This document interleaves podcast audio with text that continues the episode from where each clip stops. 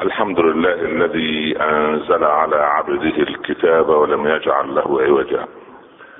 سبحانه له دعوة الحق حرص عليها وأوجب التبشير بها. ولتكن منكم أمة يدعون إلى الخير ويأمرون بالمعروف وينهون عن المنكر وأولئك هم المفلحون.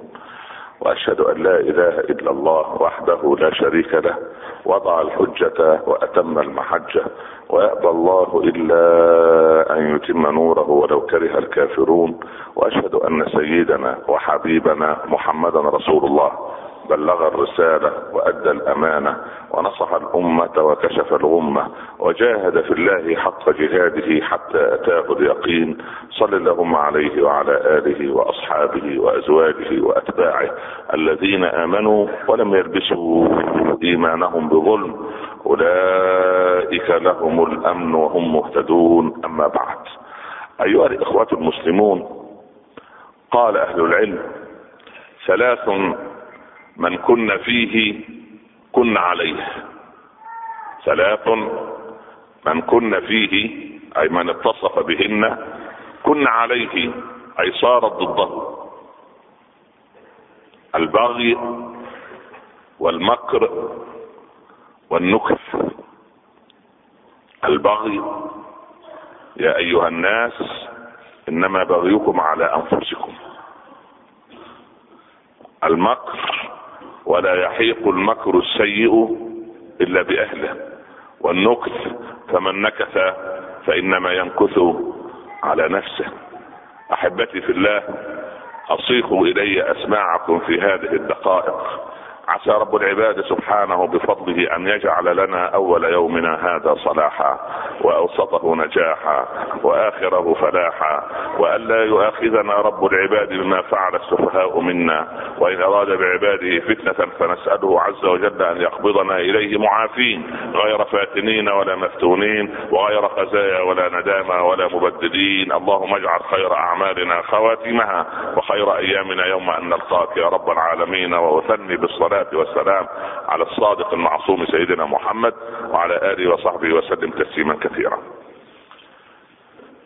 كلنا يجأر إلى الله عز وجل وكلنا يشكو إلى كلنا أن الغير يبغي علينا وأن الغير يمكر بنا وأن الغير ينكث عهوده معنا هذا الغير إما من غير مسلم أو من متمسلم يدعي الإسلام. لكن العجيب في هذه الأمة أن الأمراض أمامها واضحة وعدوها أمامها ظاهر ولكنها تعامت عن العلاج الواضح.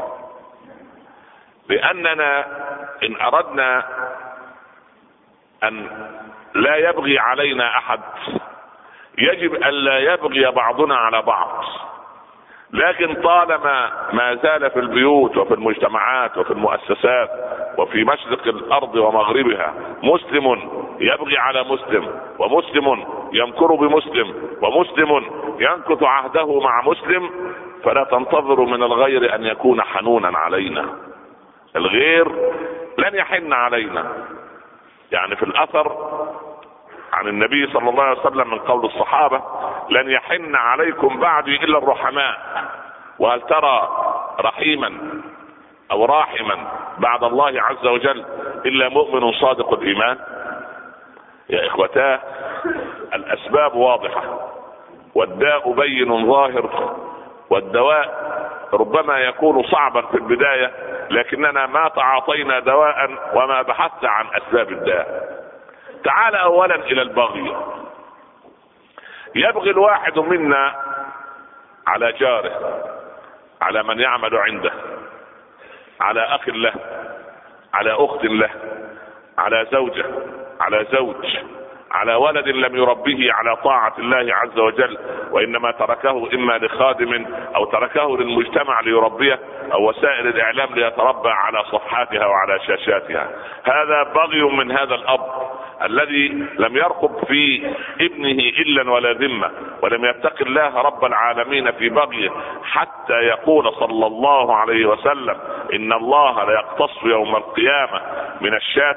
من الشاة القرناء للشاة الجلحاء ولو بغى جبل على جبل لدك الله الباغي اذا البغي يا أيها الناس إنما بغيكم على أنفسكم فأنت إن بغيت على غيرك فلا تنتظر أن يجلك الغير ويحترمك. ابدا.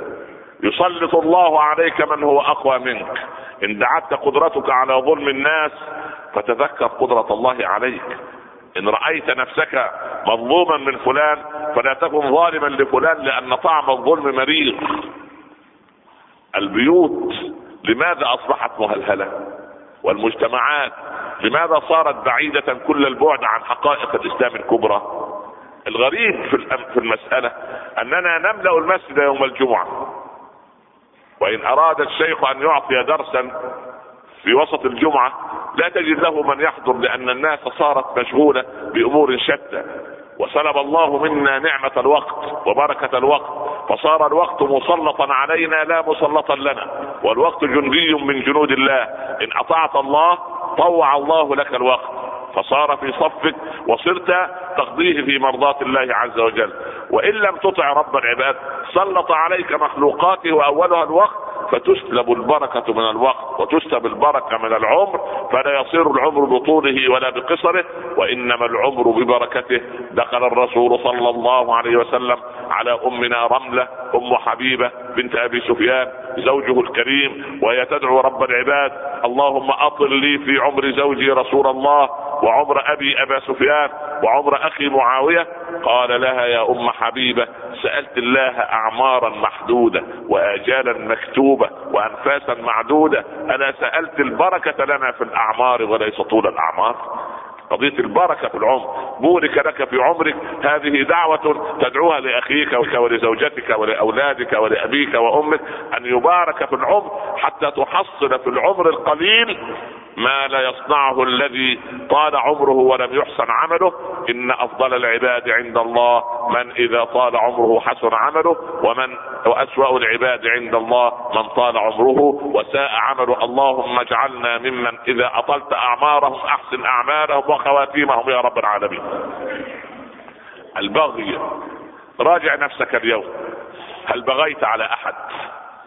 هل بغيت على أهلك أو أقاربك أو من يعمل عندك أو على جار لك؟ هل بغيت في الكلام؟ هل بغيت وتعديت الحدود على الناس؟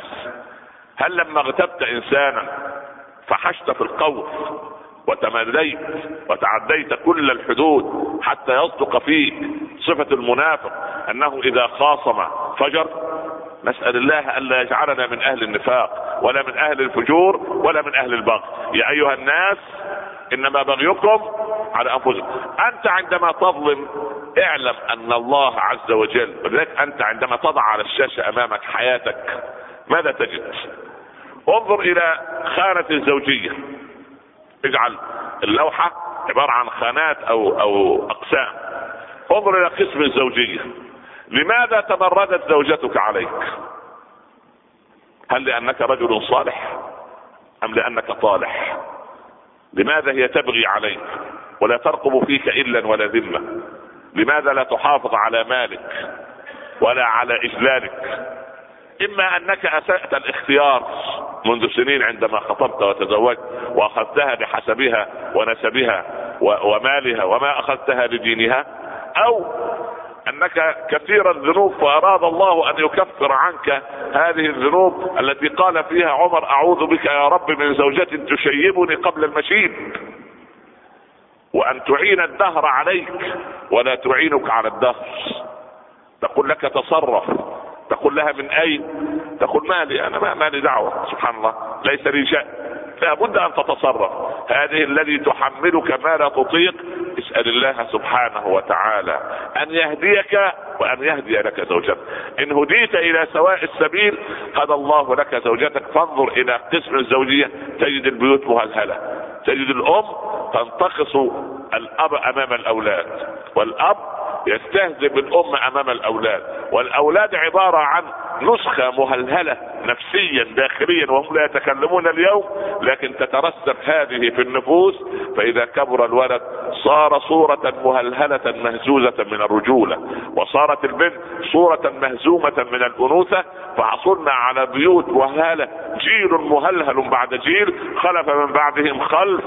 للأسف الشديد هذا الخلف تنكب الطريق وابتعد عن طريق الله فلا بد أن نترك لأبنائنا تربية سوية صالحة بسلوكياتنا نحن. بان نجل زوجاتنا وأمهاتهم أمامهم وأن تجل الأم زوجها أمام أبنائه عندئذ يصير الأب والأم كما كانوا لنا في السابق. كان آباؤنا وأمهاتنا هم القدوة الحسنة هم الذين لا يتدخلون في حياة أبنائهم عندما يتزوجون ولا بناتهم عندما يتزوج. لكننا حشرنا أنوفنا في أمور الأسر الجديدة عندئذ تهلهلت كما هلهلت أسر من قبل كما فعل بأشياعهم من قبل. اللهم أمن بيوتنا من المشاكل والعاهات والأمراض يا رب العالمين.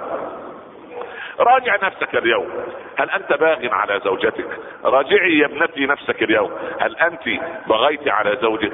هل تعديت الحدود في الخصومة؟ هل خنت الأمانة وأخرجت أسرار البيوت حتى صار المجتمع كله يعرف مداخله ومخارجه؟ نسأل الله أن يمسك ألسنة الأزواج عن أسرار الزوجات وأن يمسك ألسنة الزوجات عن أسرار الأزواج وأن يجعل بيوتنا قبلة يقتدى بها يا رب العالمين.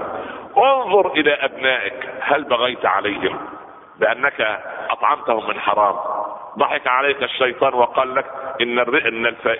إن الربا عبارة عن فوائد وأرباح فأخذتها وأنفقتها على الولد فتمرد وفشل في الدراسة ولم يحافظ على الصلاة ولم يتق الله ولم يبرك بل عقك وصار نكدا عليك قال يعني صلى الله عليه وسلم إن من علامات الساعة أن يصير ال ال ال ال ال الشتاء قيضا وأن يصير الولد غيظا. بعد ما أن كنت تتكئ عليه في كبرك يصير الولد عبارة عن هم وغم.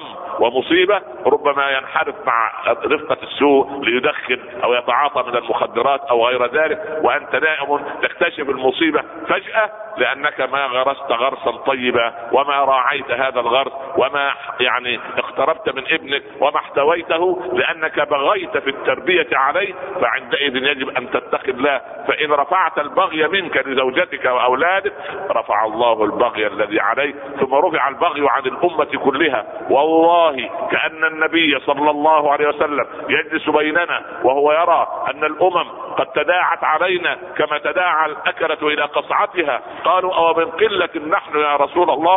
قال أنتم يومئذ كثير ولكنكم غثاء كغثاء السيل. غثاء نحن كثر نحن كثرة. مليار وربع ومليار وثلث. وداخلين على مليار ونصف من المسلمين. لكن لا نكيد عدوا ولا نسر صديقا. فلسطيني يمد يده إلى اخيه الفلسطيني عراقي يمد يده إلى اخيه العراقي سبحان الله وصارت الفتنة وانتفاض المذهبيات وانتفاض العرقيات هكذا يريد أعداؤنا عندما بغينا على أنفسنا لا تنتظروا ألا يبغي الغير علينا يا أيها الناس إنما بغيكم على أنفسكم. المصيبة الثانية أو الآفة الثانية إن كانت فيك قضية المكر. المكر منك لف ودوران. أتمنى قبل أن أموت والإنسان يعني يدرك قرب الأجل أن أرى مسلما لا يعرف المكر إليه سبيلا. يتكلم معك حتى في الفتية. يستفتيك في أمر وهو يمكر في السؤال كي يحصل على إجابة يريدها. حتى في الدين. فبالله عليك هل يبارك الله في الفتية؟ هل يبارك لنا في في الحلال وأن يبعدنا عن الحرام؟ حتى المكر صار في دين الله نلف وندور. إن كذب المريض على الطبيب شخص الطبيب دواء خاطئا فكان وبالا على المريض. يا أخ الإسلام كن صادقا. كان ابن عباس يقول أجيبك عن سؤالك في اليوم الأول أم عن سؤالك في اليوم الثاني أم عن سؤالك في اليوم الثالث؟ أتريدون أن تجعلون جسرا تعبرون به أنتم إلى الجنة؟ ونسقط نحن في قعر جهنم. يا إخوتاه المكر لا يحيق ولا يحيق المكر السيء إلا بأهله. فإن مكرت مكر بك وحاذر مكر الله عز وجل يا عبد الله. ويمكرون ويمكر الله. والله خير الماكرين. تقول كيف كيف هو مكر الله؟ مكر العبد لف ودوران وعدم وضوح وبوجهين صورة من صور النفاق. هذا هو مكر العبد. مكر الله سبحانه وتعالى. إحاطة وشمول وعلم لأنه هو العليم الخبير وسمع وبصر ثم الله يمكر بالماكر الذي يمكر على خلق الله. فأنت ربما تضحك على زوجتك لتأخذ منها ميراثها من أبيها فتدخله في تجارة ولا تتقي الله فلا يبارك رب العباد فتضيع مال المرأة ويتدعو عليك وأنت لا تدري. هذا نوع من أنواع المكر أنت عندما توظف في وظيفة ولا تتقي الله رب العالمين فيما توظف فيه ولا تخلص فيما تعمل عندئذ الله عز وجل يمكر بك ويسلط عليك من يمكر بك. يا إخوتاه المكر السيء لا يحيق إلا بأهله. كم في الأمم منذ قابل وهابيل إلى زمننا هذا؟ إلى أن يرث الله الأرض من عليها سوف نرى كنا من أهل الدنيا أن الإنسان عندما يمكر ينكر به. أي إنسان غرس شرا فلن يحصد إلا شرا. لن تجني من الشوك العنب ابدا ولن تدخل يدك إلى إلى قدر العسل فتخرج منها مرارة وحنظلة وإنما سوف تخرج عسلا. اتق الله عبد الله وإياك والمكر فإنما إن المكر لا يحيق إلا بأهله. حتى عندما تذهب إلى الحكم لتشكو وتقول له إن زوجتي كذا أو إن زوجي كذا يجب أن تتقي رب العباد سبحانه فيما تعرض وفيما تقول. وهكذا رأينا عظمة رسول الله صلى الله عليه وسلم عندما غضبت منه عائشة فقال لها يا عائش من ترضين من أهلك؟ قالت أرضى بأبي أبي بكر. قالت وأنا وقال وأنا أرضى أبا بكر حكما من عندي. فصار الحكمان حكما واحدا. جاء أبو بكر ليصلح بين الطرفين. قالت عائشة قل يا رسول الله. قال لها قولي أنت. قالت لا. قل أنت ولكن لا تقل إلا حقا. ما تحمل أبو بكر من ابنته أن تقول هذا لرسول الله فقام فلطمها فنزف الدم من وجهها من أنفها. فقام الرسول يبل عباءته بالماء ثم يمسح الدم عن وجه عائشة ويحجز بينها وبين أبيها ويبتسم ويقول يا أبا بكر جئنا بك حكما لا ضاربا. سبحان الله. عد إلى بيتك فقد اصطلحنا فإذا غضبت مرة أخرى من الحبيب صلى الله عليه وسلم ولا يغضب منه أحد عليه الصلاة والسلام إلا من أبى وشرد عندئذ يضحك لها ويبتسم ويقول أما حجزت بينك وبين الرجل منذ مدة؟ سبحان الله. فالإنسان لا يزرع إلا خيرا ليحصد خيرا يوم القيامة. اللهم اجعل اللهم خير أعمالنا خواتيمها وخير أيامنا يوم ان نلقاك. أبعد عنا البغي والمكر وأن يبغي علينا أحد أو أن يمكر بنا يا رب العالمين. أقول قولي هذا وأستغفر الله لي ولكم. أحمد الله رب العالمين وأصلي وأسلم على سيدنا رسول الله صلى الله عليه وسلم. أما بعد البغي والمكر والنكث ومن ينكث فإنما ينكث على نفسه. نكث العهد عدم الوفاء بالعهد. تسمع كلاما كبيرا من رجل يظهر أمام الناس كبيرا. يقول الكلمة وبعد ساعة يتناساها لا أقول ينساها لأنه علم ما قال. وبعد مدة تذكره بما وعد. فإنما ينكث على نفسه. النكث مصيبة. يقول الإنسان كلاما ثم يعود فيه. يعاهد عهدا ثم ينكثه هكذا كانت صفة اليهود على مر الزمن. ولكننا يبدو تسابقنا حتى ساويناهم أو تفوقنا عليهم في النكث ينكث الإنسان عهده مع ربه اولا. ينكث مع رسوله صلى الله عليه وسلم. ينكث مع السنة المطهرة.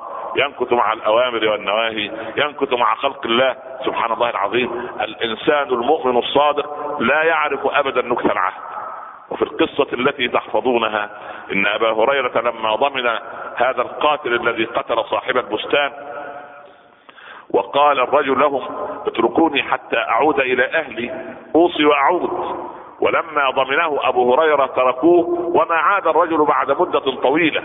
فلما جاء الرجل أو لما جاء الناس أهل القتيل إلى أبي هريرة ليطالبوه بضمان الدم الذي ضمنه. فالضامن غارم. قال أبو هريرة لما قيل له تضمن من لا تعرف كيف؟ قال كي لا يقال إن أصحاب الوفاء قد أصحاب المروءة قد ولوا. أصحاب المروءة ما زالوا في أمة محمد ولن تجد المروءة إلا في تابع حقيقي لرسول الله صلى الله عليه وسلم. حتى لا يقال إن أصحاب المروءة قد ولوا. فإذا بالرجل القاتل يظهر على الأفق ويأتي يقولون له يا رجل ما الذي جاء بك؟ ونحن ما عرفناك ولا عرفنا من أي قبيلة أنت ولا من أي بلدة أنت. قال كي لا يقال إن أصحاب الوفاء قد ولوا ومن ينكث فإنما ينكث على نفس أنا قد عاهدتكم أن أعود فقد عدت. فقال أهل القتيل ونحن قد عفونا كي لا يقال إن أصحاب العفو قد ولوا. يا إخوتاه إن أخلاق رسول الله صلى الله عليه وسلم وأخلاق أمته التي سارت على نهجه يجب أن تكون على هذا المستوى. أما ما نزال نبغي ونمكر وننكث فلا تنتظروا خيرا ابدا إلا إذا تبنا إلى الله ونحينا البغي من بيوتنا ومجتمعاتنا ونحينا المكر من أخلاقنا وتعاملاتنا ونحينا النكث من ألفاظنا ومعاملاتنا عندئذ سوف يأتينا نصر الله ويرفع الله سبحانه وتعالى عندئذ البغي والمكر الذي يحيط بنا من أنحاء العالم. والله يا اخوتا ما أشبهنا اليوم بيوم الخندق. الخندق الذي حفره النبي صلى الله عليه وسلم بينه وبين الأحزاب في غزوة الخندق. هذا هو الأحزاب أمامنا كلها ضدنا ضدنا سبحان الله ووراءنا بدل من اليهود الطابور الخامس العلمانيون والمنافقون والمطبلون والمزمرون والمتمسمون والذين لا يريدون لهذه الأمة نصرا. نحن أحطنا بهؤلاء وهؤلاء ولا عاصم لنا إلا أن نعتصم بحبل الله وأن يتوب كل واحد منا إلى الله. وتوبوا إلى الله جميعا أيها المؤمنون لعلكم تفلحون. واللهم تب علينا توبة خالصة نصوحا يا رب العالمين. اللهم اغفر لنا ذنوبنا وإسرافنا في أمرنا. وثبت يا رب أقدامنا. وانصرنا على القوم الكافرين. ارحمنا فإنك بنا راحم. لا تعذبنا فأنت علينا قادر. وإن أردت بعبادك فتنة فاقبضنا إليك معافين مخلوفين غير فاتنين ولا مفتونين وغير خزايا ولا ندامة ولا مبدلين. اللهم يا أرحم الراحمين ارحمنا يا أرحم الراحمين ارحمنا يا أرحم الراحمين ارحمنا. أكرمنا ولا تهنا أعطنا ولا تحرمنا زدنا ولا تنقصنا كلنا ولا تكن علينا آثرنا ولا تؤثر علينا انصرنا ولا تنصر علينا. لا تجعل الدنيا أكبر همنا ولا مبلغ علمنا. وانصرنا على من عادانا. اللهم ارق دماء إخواننا في فلسطين والعراق وفي كل أرض الله يا رب العالمين. واجعلهم على قلب رجل واحد يا أرحم الراحمين. ومن أراد بهم سوءا فاردد اللهم سوءه إليه واجعل تدميره في تدبيره يا أكرم الأكرمين. اللهم هيئ لبناتنا أزواجا صالحين ولأبنائنا زوجات صالحات. واغفر لنا وارحمنا وأنت خير الغافرين. وصلى الله على سيدنا محمد وعلى آله وصحبه وسلم. يا رب تسليما كثيرا. بسم الله الرحمن الرحيم والعصر. ان الانسان لفي خسر الا الذين امنوا وعملوا الصالحات وتواصوا بالحق وتواصوا بالصبر. صدق الله ومن أصدق من الله قيلا. نكمل حديثنا بعد الصلاة إن شاء الله وأقم الصلاة. قوموا إلى صلاتكم. يرحمكم الله. أحمد الله رب العالمين وأصلي وأسلم على سيدنا رسول الله صلى الله عليه وسلم. أما بعد. أحبتي في الله كثير منا ينسى عندما نتكلم عن أمراض الأمة أنه بمنأى عن المسألة لأن هذه أمراض أمة وليست أمراض فرد. وأنا لما أتكلم عن الأمة أو غيري أو أنت إنما نقصد الأمة بأفرادها. يعني كلما رأينا بيننا باغيا لا يتقي الله فاعلم أن بغيا سوف يقع عليه وسوف يقع علينا عندما لم نمسكه ونوقفه عن بغيه. يعني إذا لم تقل أمتي للظالم يا ظالم فقد تودع منها. يعني في في العائلة عندك واحد مجرم ظالم اكل الحقوق. تجتمع العائلة وتشحذ همتها بنية خالصة وتذهب إليه سواء كان عم أو خال أو قريب أو بعيد. المهم ولا بد من التأثير عليه بوسيلة أو بأخرى لأن يكف عن بغيه. يعني أنت ترى عمك أو خالك أو قريبك وقد ظلم من هو دونه. ظالم موظف عنده ظالم آه، زوجته ظالم اخوته البنات ظالم أولاده لا يقسم بينهم بالسوية. ولد عاق سبحان الله لأبيه وأمه يريد أن يأخذهم ويرميهم في في في في, في دور العجزة. وكنا لا نتمنى ابدا أن يكون في بيوت المسلمين ولا في دار المسلمين ولا في ديار المسلمين دار العجزة.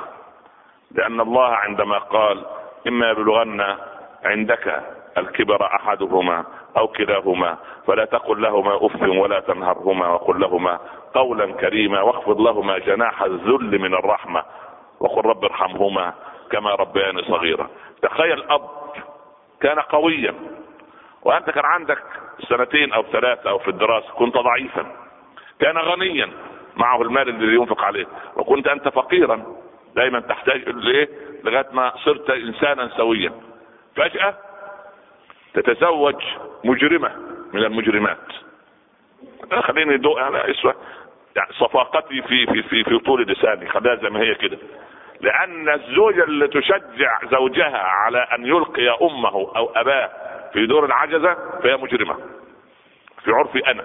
لا أدري المريدين وأحبتي هل موافقين على هذا الإجرام أم أنتم يعني هو لازم الإجرام يعني واحد يقعد على كرسي ويظلم؟ آه سبحان الله. تشجعه؟ سبحان الله. قالت المرأة لما تزوجت لزوجها لا أمكث أنا وهذه الحيزبون تحت سقف واحد. حيزبون اللي إيه؟ المرأة العجوز الشريرة. هي وجهة نظرها كده. طب وأمك؟ مش حيزبون تقول لا. أمي عمرها ما كانت حيزبون ليه؟ الله هو الحيزبون دي في عائلة دون عائلة؟ المهم. فالراجل أخذ أمه لضعف شخصيته في 2007 ميلادية بيلقيها في دار العجزة. من 2000 سنة كان أخذها وألقاها في الجبل. وتنكر وعاد. فرأى أمه تبكي. يعني لبس عمامة ووضع فيها ريش وغير الثياب ونقب وجهه تلثم يعني. وبعدين وجدها تبكي. ما يبكيك يا أمة الله؟ قالت جاء بي ولدي إلى هذا المكان لأن زوجته رفضت أن تساكنني تحت سقف واحد فألقاني ابني في هذا المكان. قال لها بعد بدأ الإيه؟ الضمير عنده إيه؟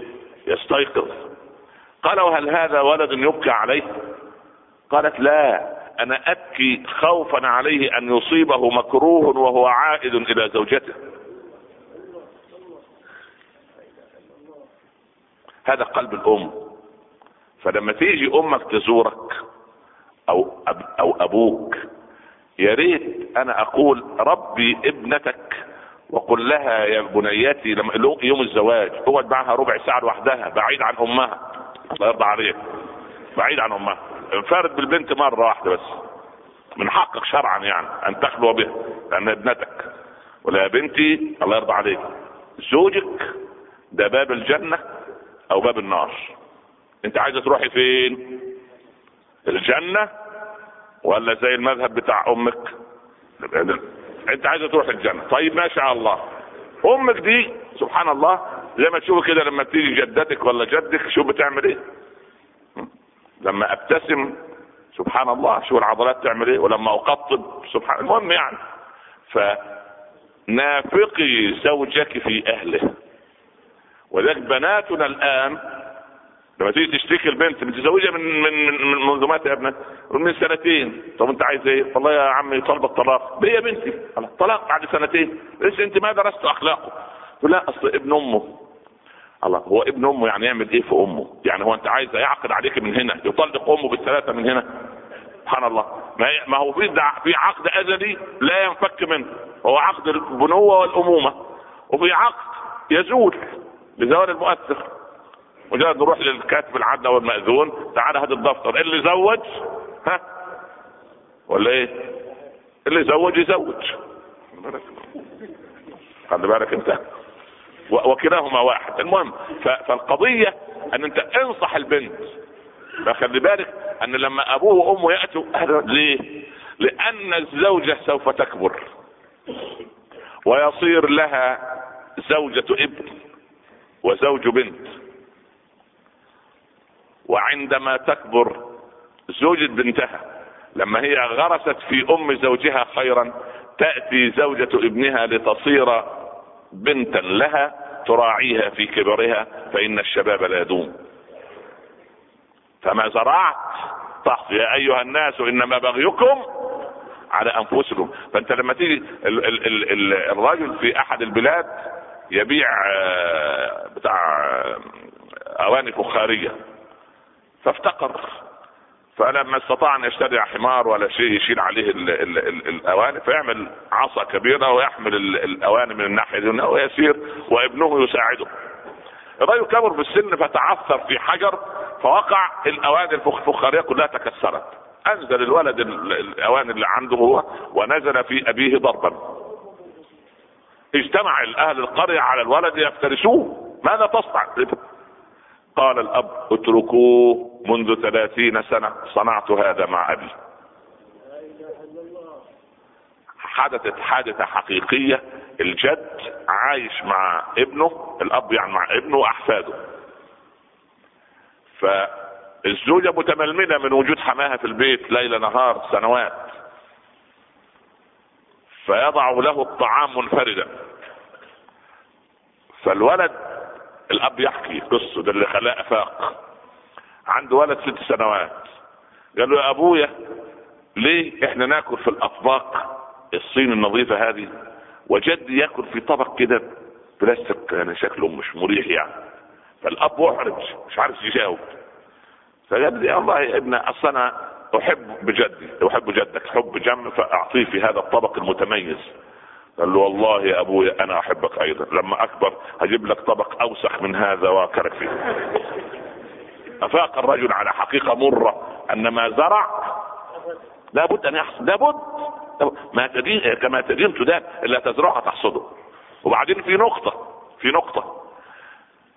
يعني قال يا رسول الله صلى الله عليه وسلم أيبرهما وإن ظلماه طب أبويا وأمي ظلموني.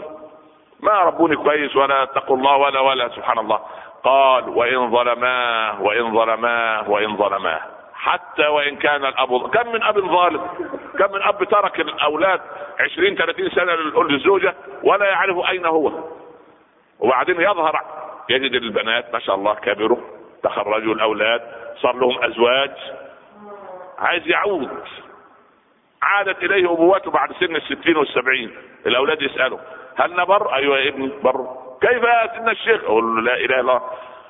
سوء تربيته في ميزان سيئاته وأنت برك له في ميزان حسناتك فبره والحكم العدل يوم القيامة يفصل بين الجميع.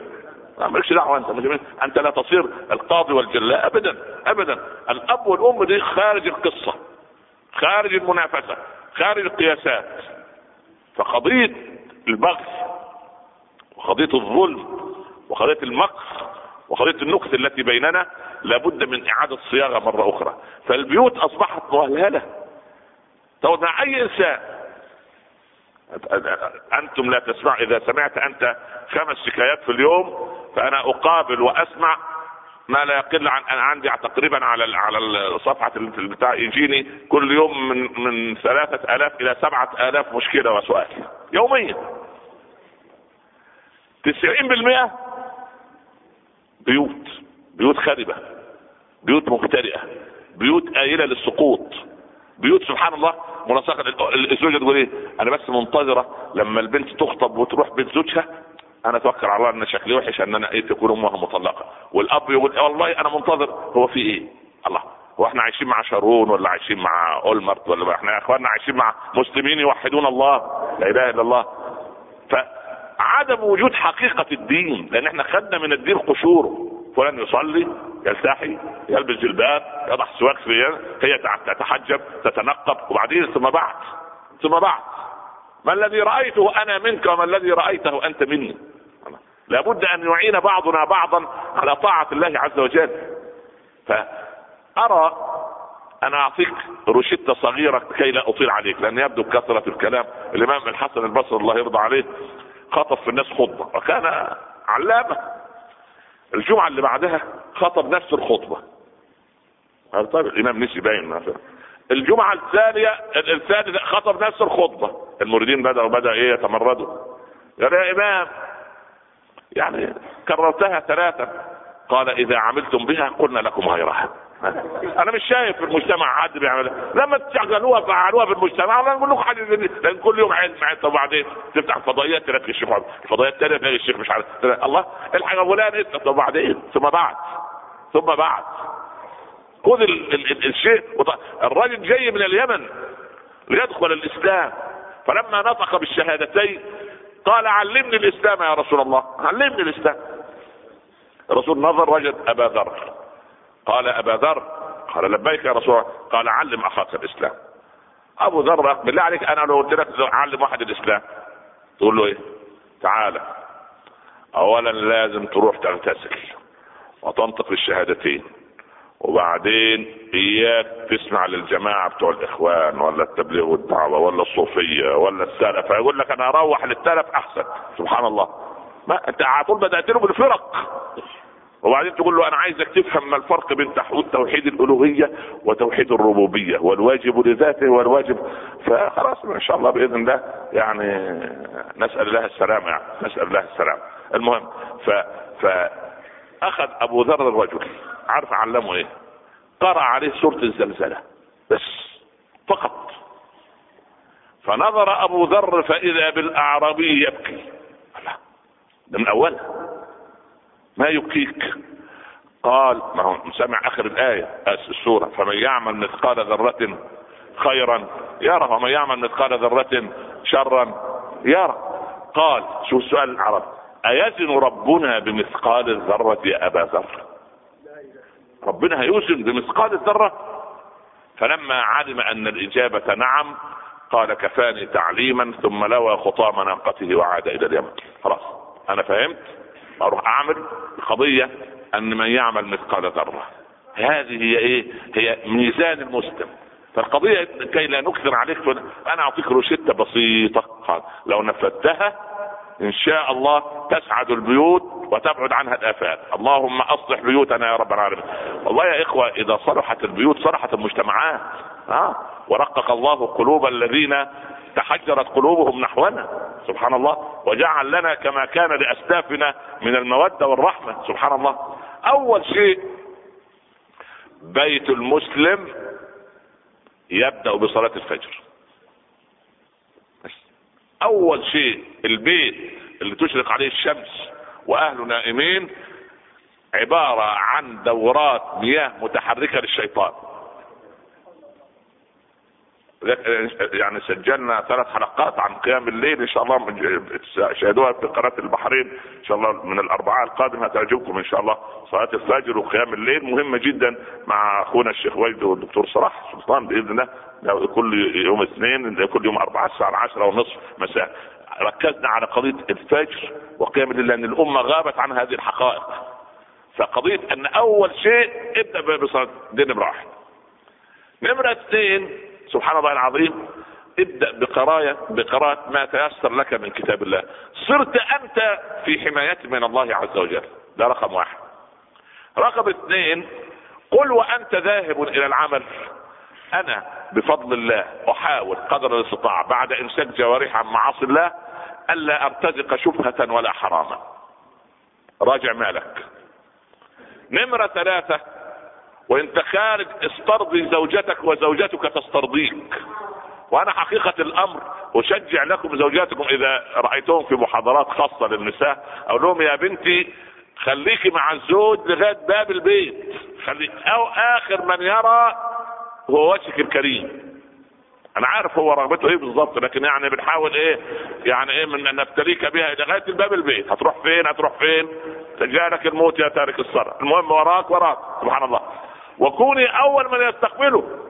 ولما يدخل البيت أشعريه أن أهم بني آدم في العالم وصل إلى بيتكم. مش الولد فرحان صار أبويا جه أبويا وصل. أبويا يعني في يعني إمبراطور اليابان. يا عم يا ست أحسن من إمبراطور اليابان الله. ولا إمبراطور شفت منه شيء. الله ما أبو العيال. لا إله إلا الله. فتقلل من شأن الولد بعد خيبة امرأة. مش ذكاء. ليس لأن أمها من قبل كما فعل بأشياعهم من قبل. لكن لو هي وكثير لكن زوجاتنا اللي في المسجد بالذات هنا من غير النوع ده تماما بفضل الله رب العالمين. إن شاء الله ما شاء الله عليهم. لا قوة إلا بالله. مش عارف أنت تضحك علي في إيه يا ابن الحلال. أنت تضحك أنا أبكي. في سبحان الله.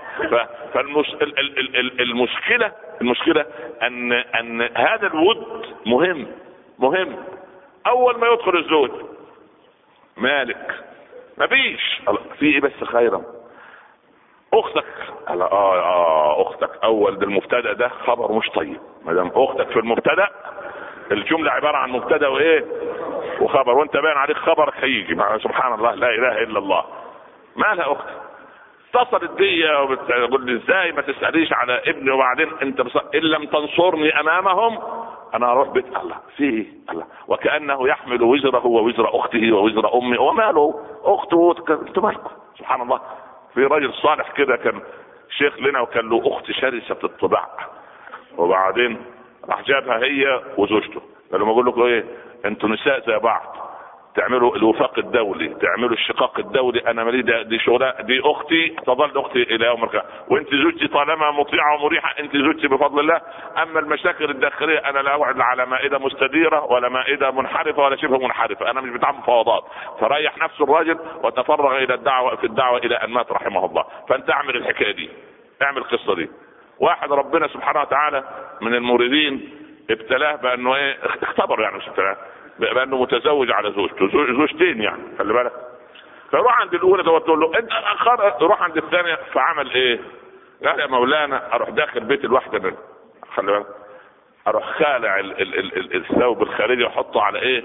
على الباب من الداخل باب البيت. خلع وأدخل. والله لقيت الوجه مبتسم اكمل وأدخل البيت. الوجه أنا رايح عند الثانية فبقت كل واحدة مبتسمة كي لا يذهب إلى الثانية وأراح نفسه. فأنت يعني خليك نبيه وخليك ناصح ومش ناصح وتروح تعمل مشكلة الله يرضى عليك. فأنا يعني أنصحك في المسجد ابدأ اليوم بصلاة الصبح وبعدين ابدأ بالدعاء إلى الله.